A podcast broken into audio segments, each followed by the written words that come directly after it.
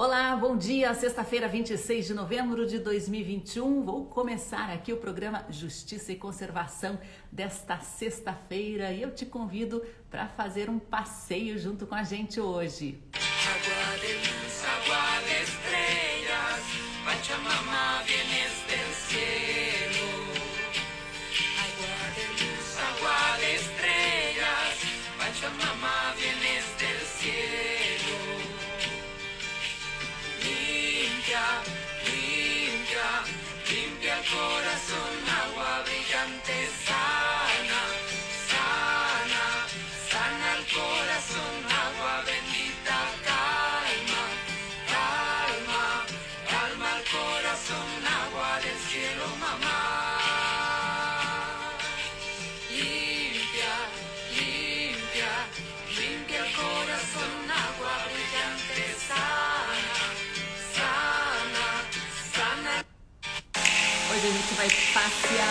aí, olha só, por lugares fantásticos. Vamos conhecer a iniciativa EcoWays Turismo, que tem uma proposta, né, de bem viver coletivo através do turismo de natureza. É um impacto, uma, um negócio de impacto socioambiental que propõe aí uma experiência de turismo regenerativo, banhos de floresta e um conceito muito especial de conexão das pessoas com a sua essência. A gente vai receber aqui hoje a Amanda Liara Silivon, ela que é turismóloga e fundadora da EcoWay Turismo experiência muito diferente, né? Nessas férias, que tal no feriado, no fim de semana, você estar realmente em contato com a natureza. E hoje a gente vai conhecer também aqui, vamos fazer um passeio pela história, né? Vamos conhecer a, a história desse personagem religioso, simbólico, folclórico do estado do Paraná. Vamos conhecer a história de Maria Bueno, a santa que foi é, canonizada pelo povo, né, de uma forma popular pelo povo curitibano. Era uma moça muito jovem quando foi assassinada por um soldado. O professor Renato Mocelin vai resgatar com a gente a história de Maria Bueno, contar quem ela era, que se sabe sobre a história, né? E será que realmente ela faz milagres como acredita o povo curitibano? O professor Mocelin vai contar para a gente aqui essa história. Vou dar as boas-vindas a todos aí que já estão com a gente, né, professor? Vou conectar aqui o senhor para a gente a história de Maria Bueno. E na sequência, a gente vai conversar sobre turismo regenerativo. Bom dia, professor, tudo bem? Bom dia, Sandra. Bom dia a todos. Sabe-se muita coisa sobre Maria Bueno ou pouca coisa, professor? O que se sabe é verdade? Veja, Sandra, sabe-se pouca coisa. Pouca coisa, há poucas, poucos documentos históricos sobre a vida dela. Para começar, a gente não sabe com certeza nem o ano que ela nasceu. Temos duas datas, né? É, com certeza ela nasceu no dia 8 de dezembro dia de Nossa Senhora da Conceição. Por isso o nome dela Maria da Conceição Bueno. Porém, há uma divergência sobre o ano. Algumas fontes tá, trazem o ano de 1854. Outras fontes, que é aquela que eu acredito hoje, 1864. Ela nasceu em Morretes, o pai dela é, era lavrador, chamava Pedro, teria desaparecido durante a Guerra do Paraguai, talvez foi para a guerra e desapareceu, ou simplesmente não quis cuidar da família e sumiu. A mãe, Júlia, eles viviam em condições precárias lá em Morretes, né? Daí vieram para aquela região de Campo Largo. A mãe morreu, ela tinha apenas seis anos. Ela foi morar com uma irmã a irmã era uma pessoa desequilibrada, uma pessoa que batia nela. Aí ela foi morar com freiras, né? E passou a trabalhar como doméstica. Talvez tenha sido lavadeira. Ali na, na, na, na rua Saldanha Marinho, atual Saldanha Marinho, ficavam as mulheres que lavavam roupas para as pessoas digamos assim, melhor abonadas aqui de Curitiba. Porque ali nós temos o Rio Ivo, e onde está o Rio Ivo, elas tinham suas seu, seus locais de trabalho. E talvez a Maria Bueno tenha se dedicado a essa, a essa atividade.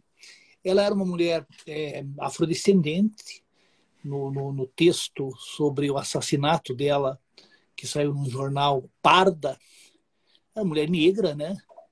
Muito bonita, bastante assediada. E ela foi assassinada em 1893, para ser mais preciso, no dia. É, na madrugada do dia 29, ali, do dia 28 para o dia 29 de janeiro de 1893. Mas só para os nossos ouvintes terem uma ideia, o que era Curitiba em 1893? Pelo censo de 1890, Curitiba tinha um pouco mais de 24 mil habitantes. Houve um crescimento bastante acentuado na década de 90. Tanto que no ano de 1900, a população já beirava os 40, um pouco mais de 49 mil, quase 50 mil habitantes. Era uma cidade que estava se desenvolvendo a luz elétrica, né? A primeira experiência de luz elétrica foi lá no passeio público. Algumas poucas casas ainda tinham luz elétrica. O, o presidente do estado era o Francisco Xavier da Silva, né? O vice era o Vicente Machado, ambos lá de Castro, políticos tradicionais republicanos. E o Brasil era governado pelo presidente Floriano é, Vieira Peixoto. Então, era o início do regime republicano, da forma de governo republicano. Nós vamos ter no ano seguinte a invasão dos federalistas, né? a Revolução Federalista começara no Rio Grande do Sul, lá começou em 93, e o Paraná vai ser invadido em janeiro de 94. Né? Então, esse foi o contexto histórico em que viveu a Maria Bueno. As pessoas da família dela, muitas eram ex-escravas, né? E era uma mulher, é, eu diria, negra, né? pobre, bonita e que, evidentemente, era bastante assediada. E a Maria Bueno, então, é essa personagem que nós podemos falar mais adiante sobre o assassinato dela. Uhum. E ela gostava muito de bailes, de dança, né, professora? É, foi aí que ela teve o primeiro contato com o seu assassino? É, veja, o... ela queria, ela gostava, uma pessoa alegre, né? Gostava de frequentar bailes. E nós tínhamos a Sociedade Operária, que fora criada em 1883. E estamos em 93, essa sociedade tinha 10 anos, uma sociedade criada pelo movimento negro aqui, né?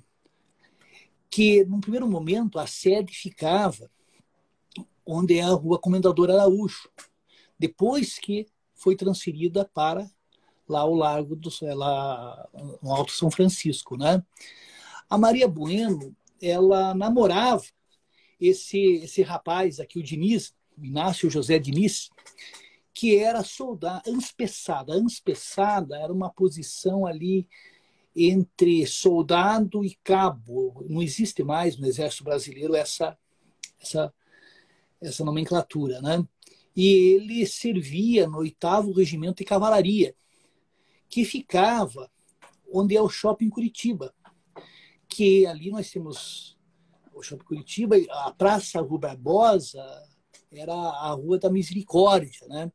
Então, essa era a região.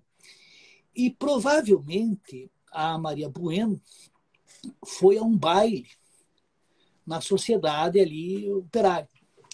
Teriam discutido, o Diniz não queria que ela fosse, mas ele foi trabalhar. Era um sábado, dia 28 é, de janeiro de 93, era um sábado. Ela teria ido para esse baile e o Diniz teria desconfiado e teria voltado, teria saído do trabalho para espreitá-la. Né? E na Rua dos Campos Gerais, então, o ouvinte que conhece bem Curitiba pode imaginar, ela saiu ali do Clube Operário, na, na, na onde era governador Araújo, e veio pela Rua dos Campos Gerais, onde hoje é a Vicente Machado. E exatamente entre onde é a Visconde do Rio Branco e a Visconde Nácar, havia um matagalzinho. E ali é preciso destacar que corria o rio, corre né, até hoje o rio, o rio Ivo, que hoje está canalizado. E era uma espécie de banhado, porque a, onde é a Praça Osório, Sandra e ouvintes, eram banhados, que a saparada fazia festa aquelas noites curitibanas. Nossa, e tinha sapo antigamente em Curitiba, hein? Hoje em dia é difícil, mas era uma sapaiada mesmo, porque chove pra é caramba aqui, né? Com, essa, é, com esses rios cortando a cidade, esses banhados. Hoje em dia praticamente está tudo seco, Quanto encanado, né, professor? Que é o primeiro presidente aqui do estado, Zacaria de Gonda Vasconcelos, que era baiano, viveu com a Carolina, sua esposa, lá em Paris tal. Diz que eles saíram numa noite e a Carolina tropeçou em dois, três sapos, que foi, fez um escândalo enorme, porque, coitada, né? Curitiba não tinha calçamento, mas voltando aqui ao nosso caso, né? E a, a, o Diniz, ela entrou em luta corporal com ele, né? Tanto é que ela tinha escoriações, prova de que ela tentou resistir, e ela foi é, assassinada devia ser ali pelas três horas da manhã do dia é, 29 de janeiro de 1893, um domingo. Numa edição do Jornal é, do Comércio, do dia 30, nós tivemos a seguinte notícia. Apareceu assassinada de cor parda em uma travessa da rua Campos Gerais, dessa cidade, tendo a cabeça completamente separada do corpo. Numa outra versão, ela, a cabeça não foi separada do corpo. Houve apenas um corte profundo.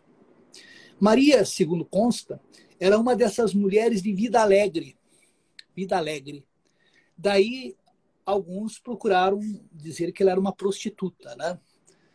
Mas inofensiva criatura. Quer dizer, inofensiva criatura.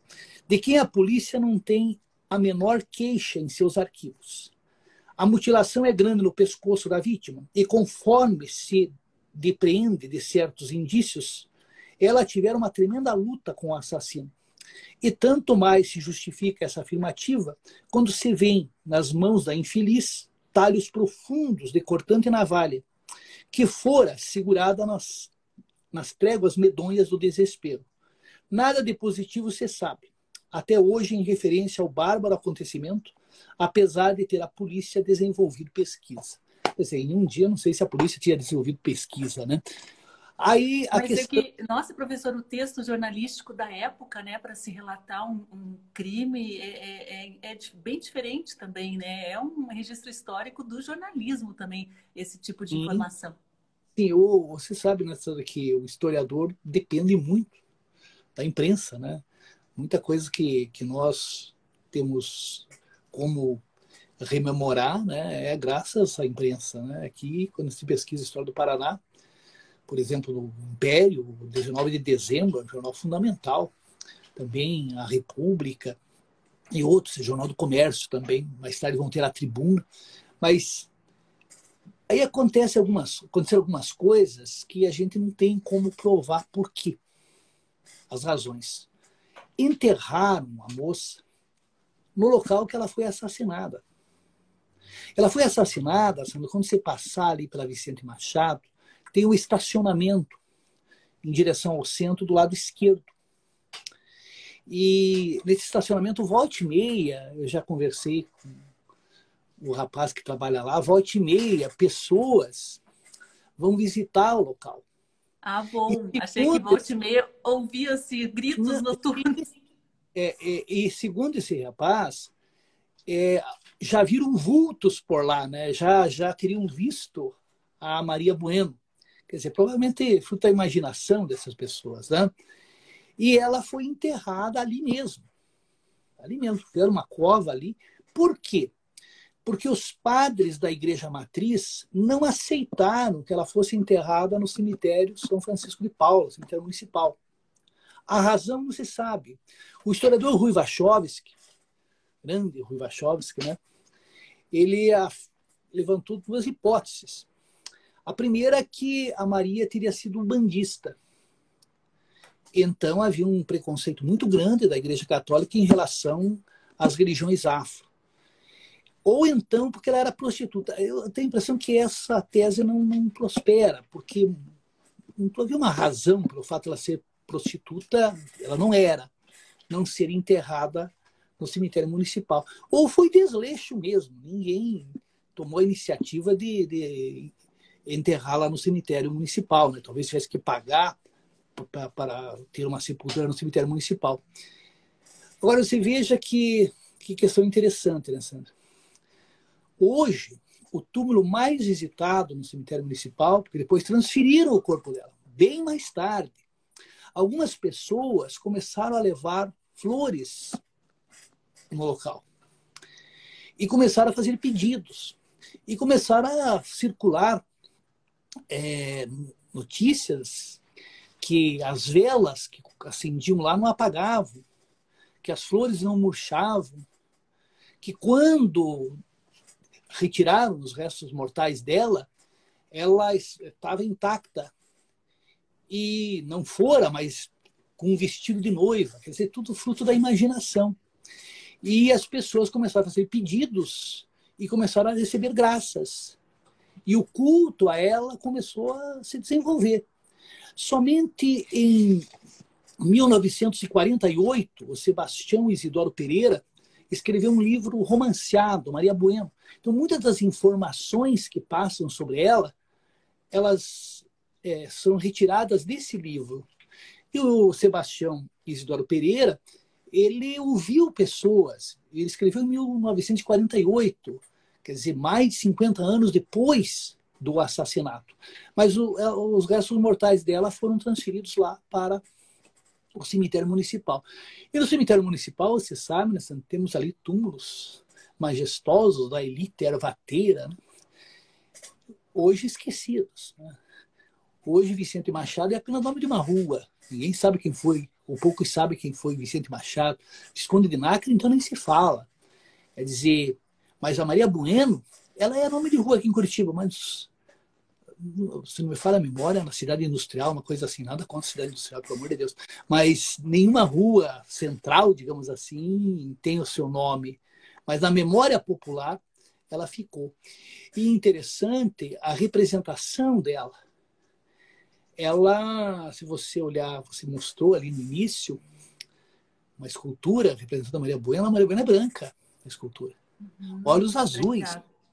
Ela foi, ela foi sendo branqueada na medida que o culto vai se desenvolver. Em relação ao assassinato da Maria Bueno, Sandra, ouvintes, é preciso fazer algumas reflexões, porque na história nós temos mudanças, mas nós temos permanências. Na semana nós falamos da consciência negra, né? E ela era afrodescendente. Havia toda uma série de preconceitos. Ela era mulher ela era pobre. Imaginem vocês negra, né? mulher e pobre no Brasil em fins do século XIX, é, do século XIX, Curitiba, na pacata e conservadora Curitiba. E o que, que aconteceu com o Diniz? Foi julgado, absolvido por unanimidade.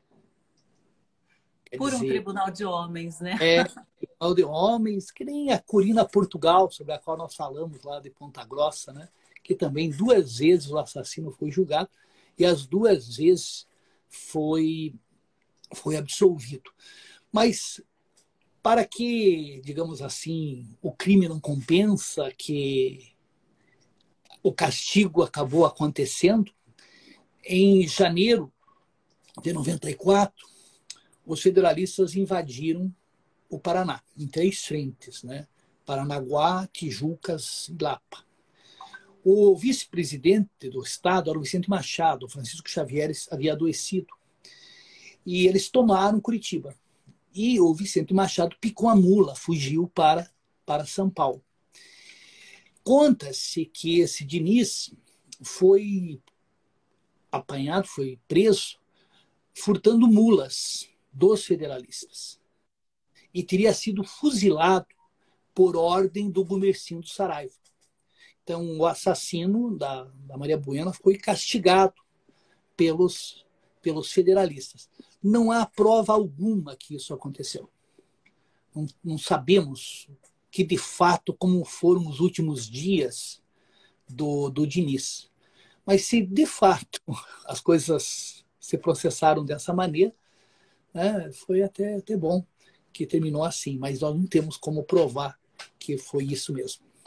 É, e existem livros que a gente possa ler, a respeito da história? O senhor citou aí esse livro mais antigo, existe alguma publicação recente? Não há. É, é Não há. muito grande de, de levantar dados agora, né? Sem registros. Sim, veja, Sandra, você tem é, textos esparsos. Né? A Jussara Salazar escreveu um texto muito interessante na revista Ideia sobre como a imagem da, da, da Maria Bueno foi sendo ressignificada ao longo do século XX. Ela foi sendo branqueada, né? Aí também já surgiu uma outra história que ela, o Diniz teria se apaixonado por ela e ela tentou estuprá-la, mas ela, para defender a, a virgindade dela, né, a pureza, ela teria sido morta se defendendo. Né? Não há também prova alguma disso. Mas o que é interessante destacar é que nessa nova versão tentam colocar toda uma, uma mentalidade cristã de pureza da mulher e que provavelmente era uma mulher simples, né? que gostava de, de dançar, que talvez tivesse uma religião, seguisse uma religião que não era a católica, mas e era fruto evidentemente de preconceitos os mais variados. É um caso de feminicídio, né, professor? Nada justifica uma violência dessa, né, contra uma mulher. Só que naquela época era muito diferente. Hoje melhorou um pouco, mas também não muito. Temos altos índices ainda de morte, né, de feminicídio, mulheres que morrem por motivos absurdos, né, é, irrelevantes, né, que são assassinadas. Maria Bueno aí provavelmente uma trabalhadora, né, foi aí para o seu baile no sábado, acabou sendo assassinada por ciúmes, né, professor. Ah, no caso de Corina Portugal, essa santa é, em Ponta Grossa, há um pouco mais de registros históricos, né, que Sim. embasam a, uma composição mais completa da, da história, da trajetória dela. Porque veja, Sandra, porque a Corina ela tinha um círculo de pessoas em torno dela que eram pessoas das classes é, abastadas. O João Menezes Dória era um político tradicional de Ponta Grossa. Quer dizer, o Vicente Machado foi o advogado do assassino. Portanto, a Corina Portugal, o pai dela lá no Rio de Janeiro, era juiz. Portanto, você tem ali registro, inclusive cartas que ela enviava para o pai reclamando do marido enquanto que a Maria Bueno uma pessoa do povo, né? uma mulher simples, né?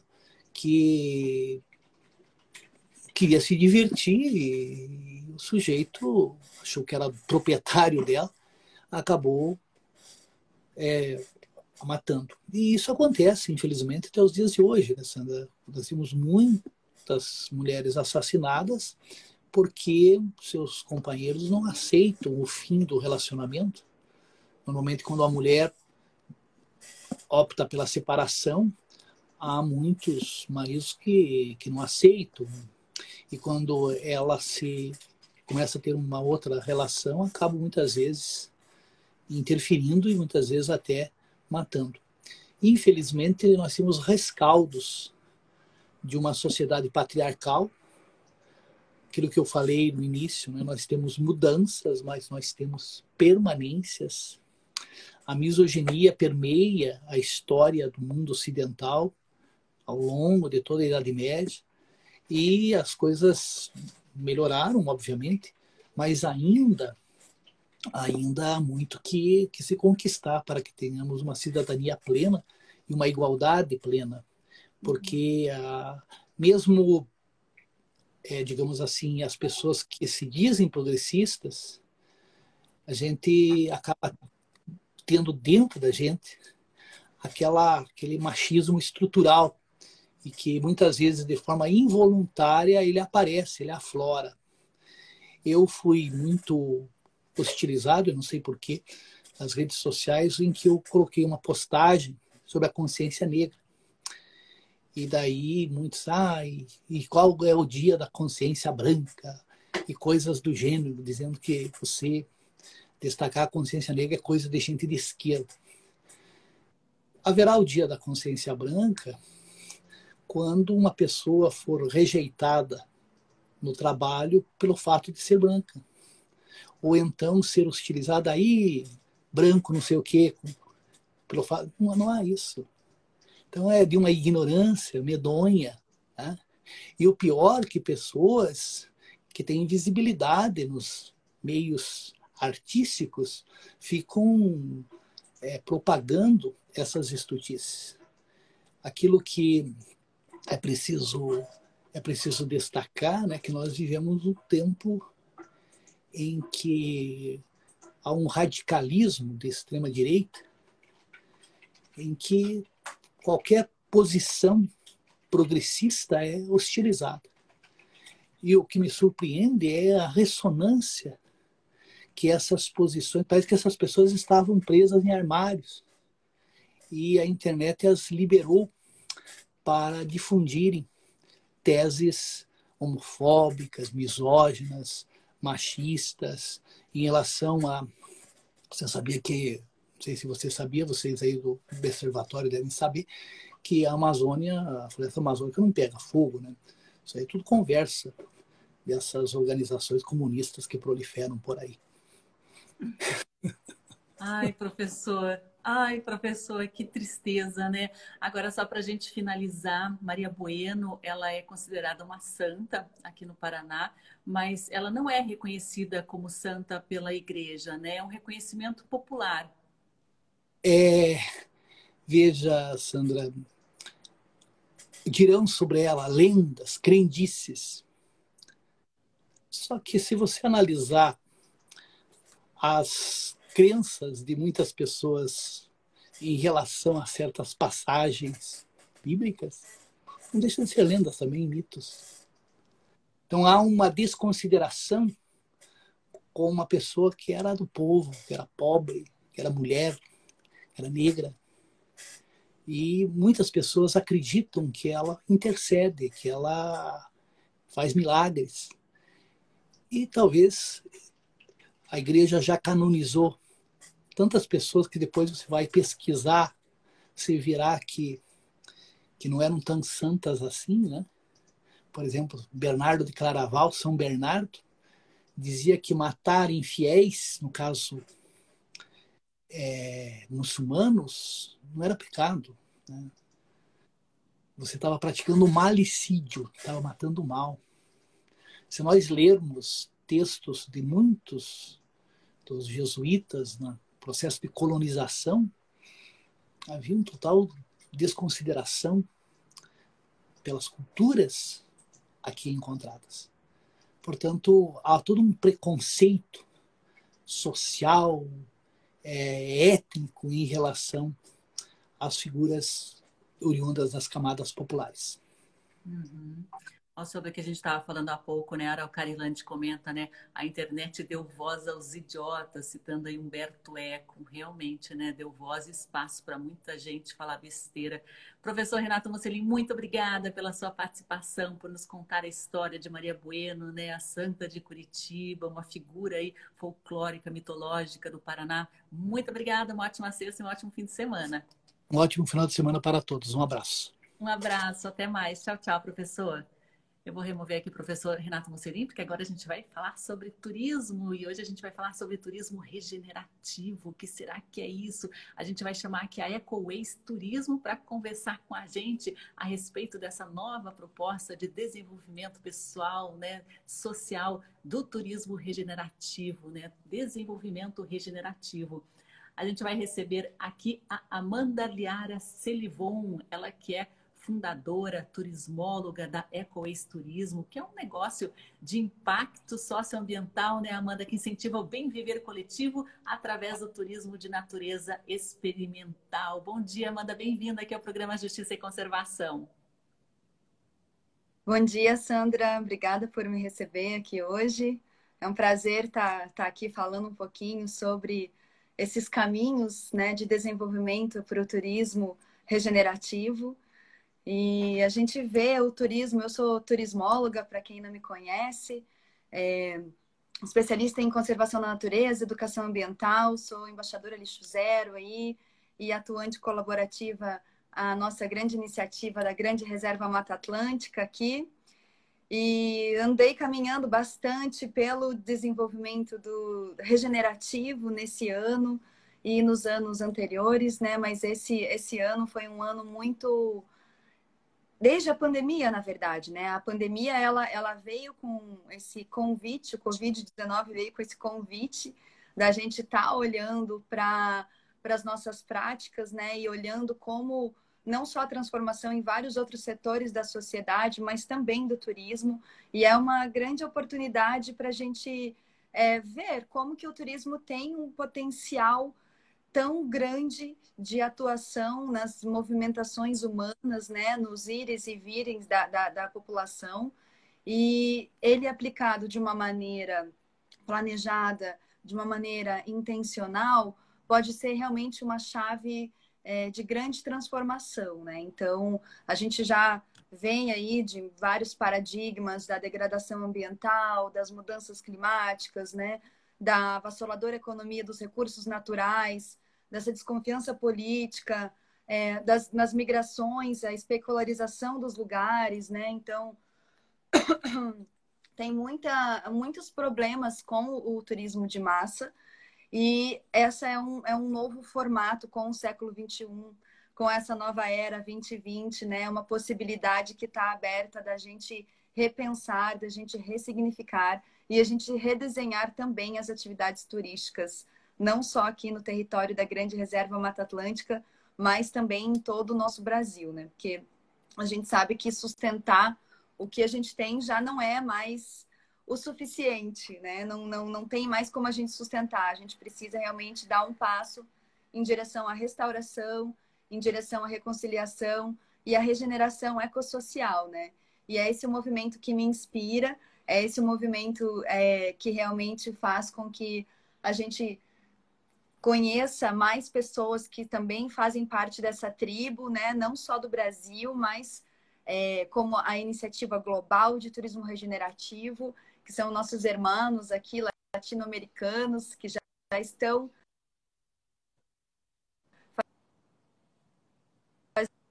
fazendo. Amanda, acho que travou um pouquinho aí. Você estava falando dos irmãos. Mais é um movimento, na verdade, né? Que a gente chama das atividades mais é, Peraí que travou um pouquinho. Vamos restabelecer a conexão aqui, Amanda, que a gente parou ali no meio da tua ideia. Você está me ouvindo bem? Vamos ver se destravou aqui. Acho que agora você ficou muda. Fala alguma coisinha aí, Amanda. Estou ouvindo bem. Só para eu te ouvir. Acho que eu vou te desconectar e vou... É, eu vou te desconectar e vou conectar de novo, tá? Porque travou aqui. Quando trava, às vezes é melhor sair e entrar para a gente restabelecer, tá bom? Vou remover aqui a Amanda. Às vezes a gente tem esse probleminha de conexão aqui, porque a gente depende da internet e às vezes quando ele trava, ele começa a ficar travando, é melhor reconectar mesmo, tá? Inclusive tem previsão de tempestade hoje para Curitiba aí, às vezes dias de chuva forte, a gente fica com a conexão meio instável. Bom dia, pessoal do Mate Paraná. Ai, que vontade de tomar um mate geladinho agora. Mate Paraná, uma iniciativa muito legal aqui, que tem várias versões, né? Quente, gelada, muito bom mesmo. Vamos aguardar aqui a Amanda voltar para para conversar com a gente. Amanda, veja aí o teu sinal como é que tá. Porque hoje temos tempestade aqui formando em cima da capital. Às vezes a nossa internet fica um pouquinho instável, tá? Qualquer coisa muda aí para o 4G. E a gente reconecta aqui, tá? Te mandar nova solicitação. Que acho que inspirou aquela ali que eu te enviei. Agora, verão chegando, é bom, né? Um mate gelado. Que tal, né? Você incentivar aí os produtos locais, né? O consumo local, o consumo consciente. Muito legal aí. Siga o Mate Paraná, que tem muita coisa deliciosa ali, bem pertinho da gente. Aí, Amanda, vou tentar novamente, tá bom? Agora ela me enviou aqui. Aguardem aí, pessoal, um pouquinho de paciência, que a gente já reconecta. Aqui, a Amanda Liara, da Eco Waste Turismo. Oi, Amanda, tá me ouvindo? Aí deu. Acho que agora foi. Amanda, você estava falando aí Oi, sobre esse movimento, né? Que não é só um movimento aqui do, da nossa região e do país, é um movimento internacional, esse do desenvolvimento regenerativo. Ah, que bom.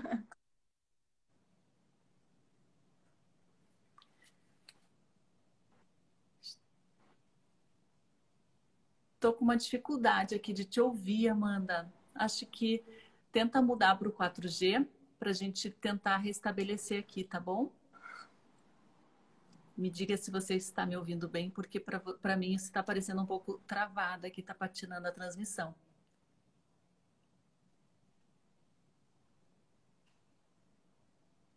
Que é, é tem alguma coisa que estão sempre travando. Antes, é, isso aconteceu ontem também. Mas veja se você está me escutando agora. Ah, agora sim, aham. Uhum. Eu, eu, eu acabei me perdendo ali onde a gente parou, mas vamos retomar aí sobre esse movimento que é o desenvolvimento regenerativo. Certo, muito bem. Bom, então é, o turismo regenerativo ele vem muito antes do desenvolvimento regenerativo, né? A gente precisa compreender um pouco desse, desse paradigma da regeneração para poder aplicar esses esse redesenho, esse design no turismo, né? E quando a gente fala em, em, em regenerar, nada mais é, né, que vem dessa palavra regenerare, que é produzir novamente alguma coisa que foi destruída ou que estava sendo é, em atividades degenerativas, né? Então agora é um excelente momento para a gente é,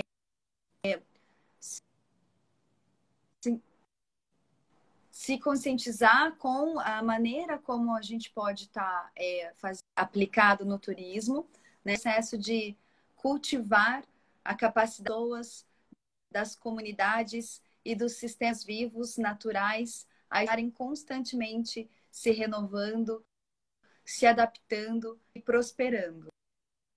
Né? Então, é, é muito dessas abordagens catalisar esse, essa harmonia dos padrões naturais e dos sistemas vivos, né? Os sistemas vivos, eles, esse, essa palavra é, desenvolvimento é uma palavra que me pegou muito esse ano, porque se você for avaliar, né, o, o desenvolvimento ele vem lá do uh, do francês no developer. Developer é do retirar do envelope, é do desembalar, é dessa constante capacidade da gente estar tá desembrulhando, da gente estar tá, é, o que é essencial desse envelope, né? Então está relacionado muito a esse processo contínuo, evolutivo o manto.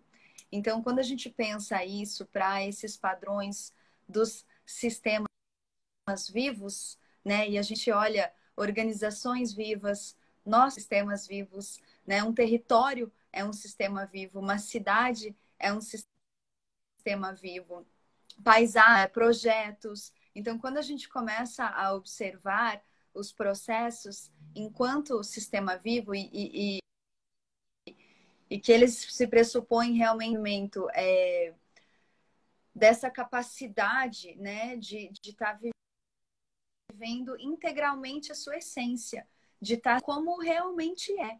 Então, não aquela coisa do turismo para inglês ver, né? O que, que a gente vai fazer que eles gostam de ver. Então, o desenvolvimento regenerativo aplicado no turismo, ele é essa, essa construção de, de pontes, né? De pontes salutares, aonde a gente traz muitos fundamentos com base na ecologia profunda, né? Com base é, em você estar tá olhando para si mesmo, primeiro, primeiramente, depois na sua relação com os outros ou a sua relação com as comunidades aonde você está visitando e por fim a sua relação com a natureza, né? Então ele vem muito é, desse paradigma do desenvolvimento regenerativo, né? E como você constrói produtos a partir né, dessa proposta de uma regeneração, produtos turísticos? Eu vi ali que você, você tem roteiros de trilhas, roteiros né, de imersão na natureza, banhos de floresta como produto, né? Isso é, é, é, é muito especial e tem que ser trabalhado de uma forma muito cuidadosa também. Como que a EcoWays é, trabalha assim com o turismo?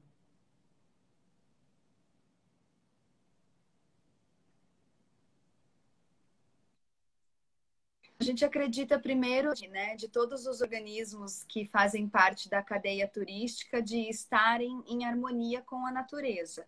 Então, para isso, a gente presta é, consultorias também.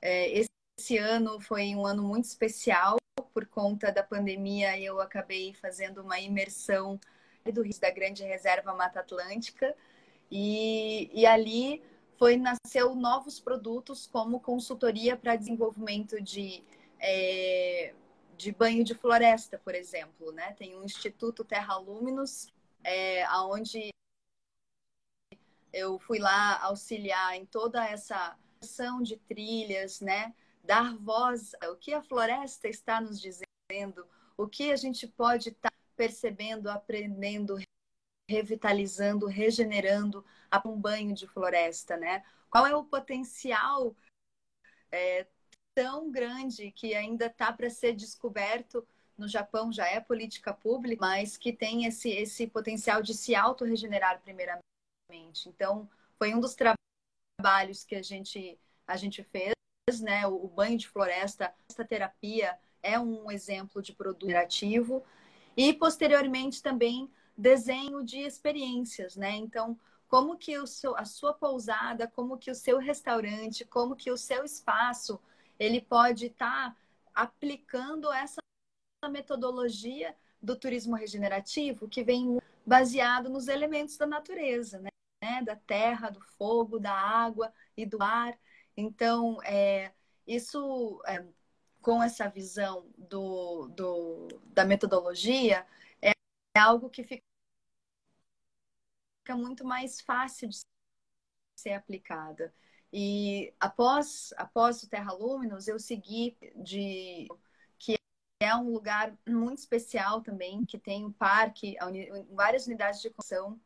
E ali também a gente olhou para a revitalização da sinalização do parque, né, por conta de compostagem, como que o seu espaço está reciclando os seus resíduos de uma maneira de economia circular que seja em harmonia com a natureza. Então, a gente também prestou consultoria para outras pousadas para implementarem a gestão de resíduos, para se certificarem enquanto lugares lixo zero, né, que já é uma maneira de fazer.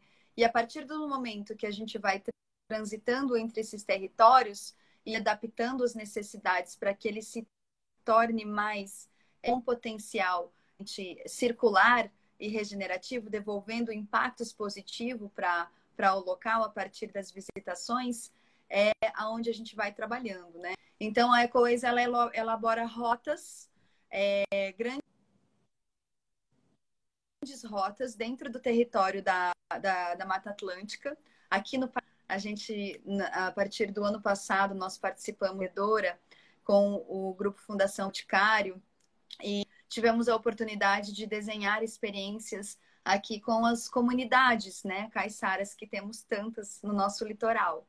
Então, tanto transformar ali, por exemplo, o potencial de Morretes com a experiência ecogastronômica de fazer o barrial, de ir conhecer os lugares onde os produtos que fazem parte do barriado, a mandioca, a banana, como que o ciclo de produção, né, de tudo que está no nosso alimento. Então, essa compreensão é, que vai um, pouco mais, mais fundo, de se conectar com os agricultores, né, de, de se conectar consigo mesmo num banho de rio, enquanto você está ali na Mata Atlântica aprendendo sobre o processo, então, produtos que realmente é, essa, esse nível de vivência profunda e de você estar tá, não só, por exemplo, montanha, entendendo toda a jornada, toda do lugar, né? E quando eu falo em esse é um outro que pode ser oferecido dentro do turismo, que é como que o seu próprio espaço pode é, pode desenvolver, pode expressar a sua biografia do lugar, né? Então pode de comunicar a essência do lugar. E quando eu falo isso, eu falo de novo nos quatro elementos, olhando para a terra, para a água e, e para o fogo, né? E cada um desses, que é um outro, com essa compreensão, por exemplo, da terra, né? Com a geologia, com a hidria, com o clima, como é a formação das cadeias montanhosas, né? Por que, que aqui especificamente a gente tem esse microclima. Né? É, olhando daí para a água. É, a água. Como que são os fluxos e os movimentos desse lugar? Né? Tem rio que está encanado, rio, a flora, a fauna, quais são os potenciais das espécies que aqui habitam, né? Porque sem água não existe vida. E aí a gente olha, por exemplo, também para essa questão do ar, né? O ar ele trabalha muito, muito as relações, ele trabalha a questão econômica, artística, a expressão, aquilo que realmente transpara. Então, os assentamentos, como são os históricos desse lugar. E por fim, a gente tem o fogo né? E o fogo ele traz muitos valores agregados, né? De quem que esteve lá antes, então, a geografia do lugar e comunica isso para o viajante, ele de conexão com a essência fundado, né? Então são alguns exemplos de de experiências, que né, e de produtos que... Pena que a gente está aí com uma falinha de transmissão, mas acho que deu para entender bem aí o que você está passando, essa questão envolvendo o turismo e os quatro elementos, né? Muito legal, envolve muito também, como você falou, o turismo de base comunitária e um turismo mais lento, né? Mais contemplativo, mais apreciativo, né? Não aquele turismo de massa. Agora a gente está vendo aí a retomada com força, né, da, do turismo em âmbito nacional e até internacional, né? E a gente tem que ter muito cuidado, né? Qual é o impacto, qual é o rastro que esse nosso turismo deixa, né? E o turismo regenerativo, o impacto praticamente é zero, bem pelo contrário, né? Vocês conseguem é, captar aí uma essência de educação ambiental, de conscientização muito forte com essas experiências.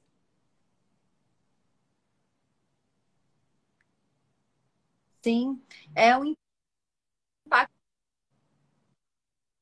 positivo, né? A ideia é, é realmente positivar, como que a gente pode olhar para o turismo como terapêutico, como uma ferramenta educacional, como motivar realmente o, o lazer das pessoas. É, eu acredito muito no, no turismo como uma ciência. Ele é uma ciência. Você vai para algum lugar, você precisa se hospedar, então você precisa ter um lugar onde dormir. Se alguma coisa acontece com você, você precisa ter um hospital né? Então você precisa se locomover, a logística do espaço. Então, transversal, o turismo é uma da gente realmente consegue aplicar, desenhar, é, revitalizando luxos, é algo que realmente tem potencial. Até o própria, a própria reserva uh, da Mata Atlântica, né, o virtuoso, que trabalha muito com o desenvolvimento local, é, com as áreas protegidas, né, com uh, os ecossistemas completos, todas as suas paisagens, é, e por fim o ecoturismo, né? Então ele esse ciclo virtuoso trabalhando com esses movimentos pilares, esses quatro pilares, né, que também ressoam com os quatro elementos. Então, quando a gente fala sobre a, a visão do turismo regenerativo é muito isso, é a gente é, não essa questão de estar lugar, mas como a gente percebe o lugar, a ética e a estética por onde a gente transita, né? Então, é essa aproximação é, que tem essa missão do turismo regenerativo. E Amanda, só para a gente fechar, que você teve uma experiência bem longa envolvendo turismo, uma experiência pessoal e profissional fora do país também, na Austrália e outros locais, né? O que, que você conseguiu trazer de, de adaptações aqui para o turismo é, local, né? Assim, é como eu achei muito interessante no blog aí da EcoWays Turismo, vocês falam em local, né? É pensar globalmente e agir localmente. O que, que você traz aí de fora que é aplicável e dá para desenvolver aqui, regenerar, regenerar o nosso turismo? Olha, lá fora, é, realmente muitos aprendizados é, por eu ter transitado entre hotéis, entre bares, restaurantes, café, turismo marinho também. Então, eu vejo muito essa questão do desperdício, né? O quanto tem desperdício dentro da indústria hoteleira, por exemplo, né? Realmente para para essa parte de comunicação. Como que os estabelecimentos conseguem comunicar códigos de conduta de mínimo impacto para também estarem educando os seus viajantes, né? Então, isso é uma maneira da gente estar tá pensando.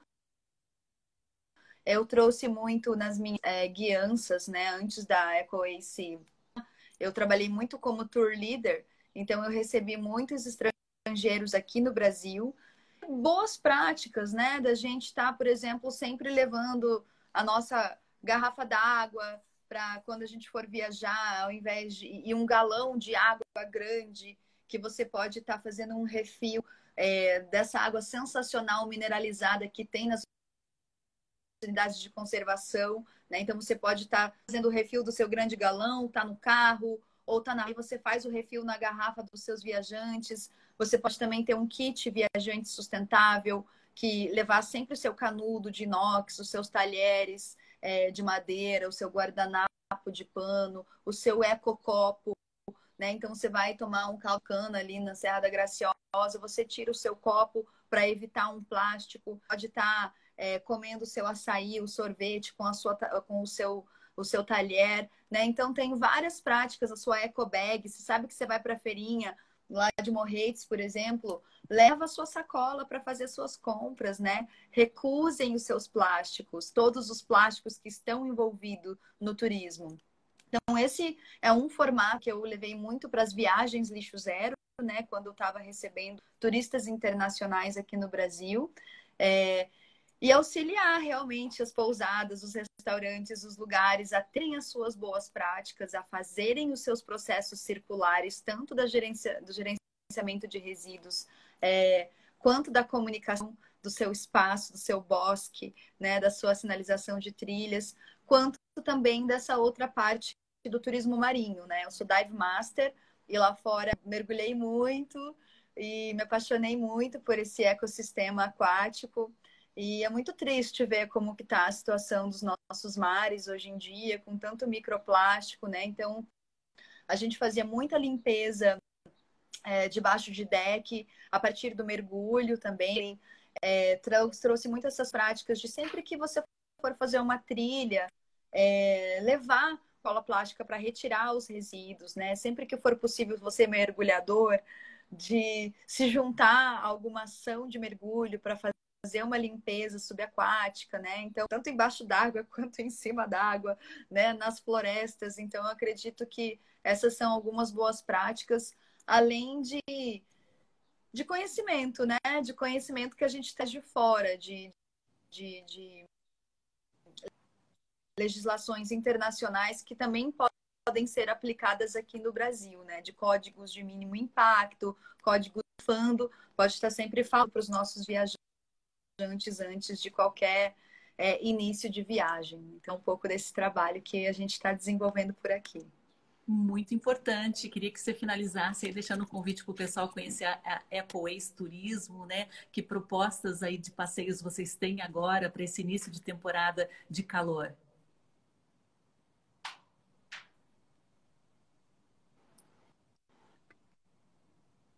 Certo. Bom, nesse momento a gente está muito olhando de workshops, de oficinas, né, de, de realmente expansão é, da percepção de, de visão de mundo, né? Então, olhando muito, deixando um pouco os trabalhos, né? Como, como é, presta serviços EcoWays com transfers privativos, experiências na natureza, mas o nosso foco agora está trazendo é, o primeiro workshop é, de turismo regenerativo com a Aliança Global de Turismo Regenerativo para o Brasil. Eles já estão em toda a América Latina, mas não entraram aqui ainda. Então, a gente está fomentando esse workshop. A EcoWays é uma colaboradora local, né? Que pensa é, globalmente, como você mesmo disse, e age localmente. Então, o convite, todos que quiserem ampliar um pouco mais suas práticas, é, aprender novas ferramentas, né, para poder estar tá também trazendo isso para o seu estabelecimento ou para suas viagens, né? Ser um convite regenerativo, ser um agente de mudança. Então, a gente está muito focado nesses processos de capacitação, em parceria com alguns professores da Universidade Federal do Paraná, para trazer workshops de é, biodiversidade e riqueza étnica da Mata Atlântica, né? Então, ir para a montanha, abrir a montanha, né? Aprender sobre as espécies que estão ali, qual é a função ecológica é, desses seres, todos esses seres que estão ali. Então, a gente está olhando muito para essa pegada mais ecopedagógica, né? Para dentro das e também é, é, vivências terapêuticas de bem-estar, banhos de cachoeira, yoga na cachoeira, né? E, e, e a gente está trabalhando muito com pequenos públicos, né? A gente prefere é, qualidade a quantidade. Então, para que realmente a gente se conecte com quem estiver é, viajando com a gente, é, para compartilhar um pouco da visão, para silenciar, para ter realmente essas experiências mais transformadoras. Muito bacana. E sigam aí EcoWays Turismo, que tem muitas imagens interessantíssimas, belíssimas dos passeios. Amanda, muito obrigada pela participação aqui no programa Justiça e Conservação. Parabéns pela iniciativa, pelas suas propostas trazidas aqui para trazer um pouquinho de regeneração ao nosso turismo local e global também. A gente mantém o contato. Muito obrigada. Um ótimo fim de semana. Obrigada, Sandra. Bom final semana. Até a próxima. Tchau, tchau. Escutem, olha só, segunda-feira a gente começa uma programação especial aqui no programa Justiça e Conservação, segunda-feira, dia 29 de novembro, né? Dia da Onça, e a gente vai trazer diversas instituições, pesquisadores, ativistas, pessoas que trabalham diretamente com a conservação da onça pintada, com reintrodução na natureza, com os planos de ação nacional para conservação. Semana que vem vai ser incrível, a gente vai falar sobre a onça, uma espécie bandeira, uma espécie símbolo do Brasil, né? Espécie símbolo que precisa ser protegida. Então, a partir de segunda-feira, teremos especial onças aqui no programa Justiça e Conservação. E eu espero vocês a partir das 8 horas da manhã. Segunda-feira a gente começa, né, com o chefe do Senap do ICMBio, o Ronaldo Morato, vai falar sobre os planos de ação nacional para a conservação do maior felino das Américas. Segunda-feira, a partir das 8, começa então a Semana da Onça. Muito obrigada a todos aí que participaram. Um abraço aí pro pessoal da Mate Paraná delícia, vontade de tomar mate, hein? Então, a gente volta a se encontrar ao vivo a partir de segunda-feira. Até mais. Tchau, tchau.